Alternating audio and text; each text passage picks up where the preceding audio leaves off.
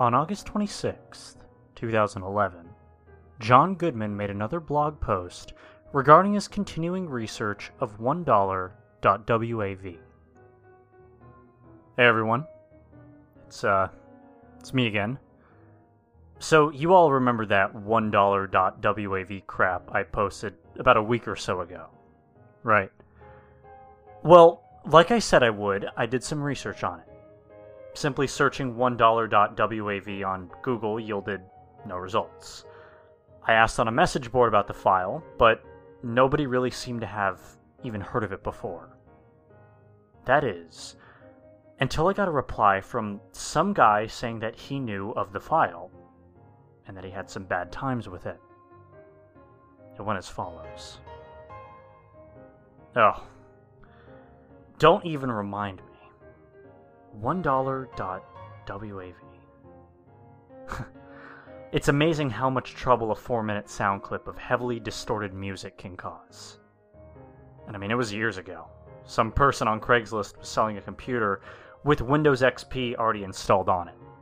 At the time, Vista was still in beta and 7 didn't even exist yet. I went to her house in Cleveland to pick up the computer.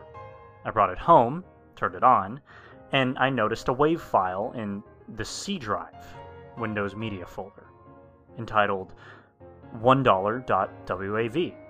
Of course. Curious, I opened it and listened to it. It was really nothing special. Perhaps a little creepy, but, you know, it didn't really interest me.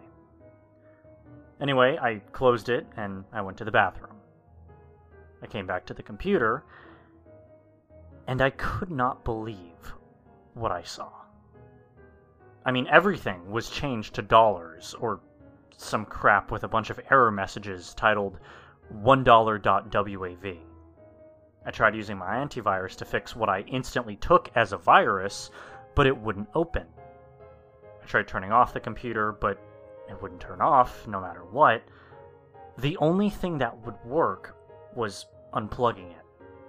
I tried to boot it in safe mode and use my antivirus there, but upon trying to open it, my computer made this bizarre noise and just shut off. And it refused to turn back on.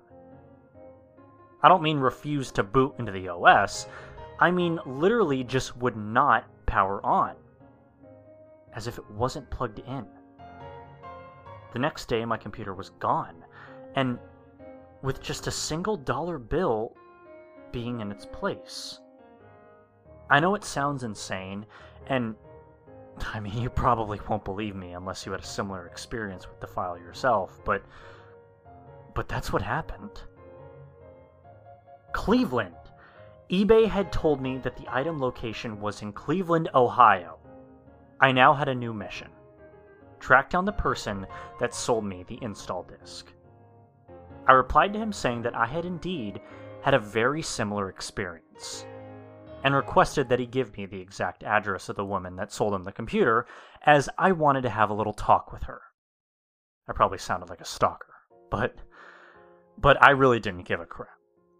I needed to figure this out. And surprisingly, the user actually sent me the address of the woman to get me to a private message chat with her. Living in Ohio myself, Cleveland wasn't too far away. So, me and my dog got into the car and drove off. We arrived at a small yellow house that could only be the home of the woman who sold me the install disc. We walked up to the front door and rang the doorbell. A woman almost instantly answered the door. She seemed to be an elderly woman, short and stout with white hair tied up in a bun. Then I looked into her eyes. Oh, those eyes. They seeped through me and into my soul, hungrily examining it, seeing if it was suitable to feast upon. I almost sprinted back to my car and drove off right then and there, but but I couldn't. No, I had a mystery to solve.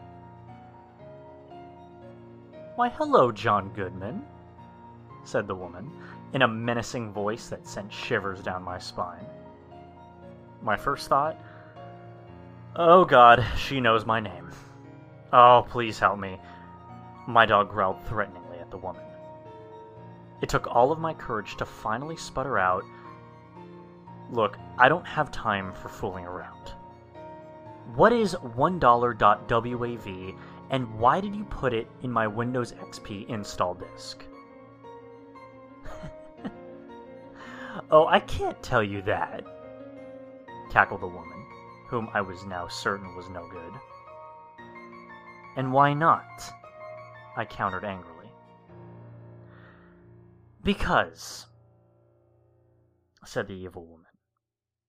However, I can tell you this be wary in the days that follow, for one dollar will haunt until all is hollow. And before I could say another word, the woman shut the door on me, cackling wickedly. I had no other choice but to walk back to the car. Along the way, a man came by and asked me, What were you doing over there? I was talking to the woman that lived in the house over there, I replied. The man's expression became concerned. Buddy, no one has lived in that house for over 10 years. I looked to the house, but instead of the bright, yellow, cheery house that I had seen when I arrived there, there was a crumbling, abandoned foundation with a wooden plank nailed to the front door saying, Condemned, in green letters. But, but, wait. Wait, I was just talking to an elderly woman that had lived there a minute ago. I argued. All the color drained from the man's face. Elderly woman? Yes, I said, you know, with her hair all tied up in a bun and, and whatnot. The, the last person who lived there was. was an elderly woman. Always having her hair t- tied up in a bun. But she's dead. Dude. So I didn't actually find out much of anything new about $1.wav, but apparently it was created by a ghost interesting, but it's really no laughing matter. I realized that the moment I saw that dang woman out of the corner of my eye, giving me that freaking soul devouring stare and smiling like a maniac, when I focused on her, she disappeared. I then proceeded to sprint out of the room and hide under a blanket for the rest of the night. When I dared go back into the living room, a dollar bill lay on the floor where the woman had been.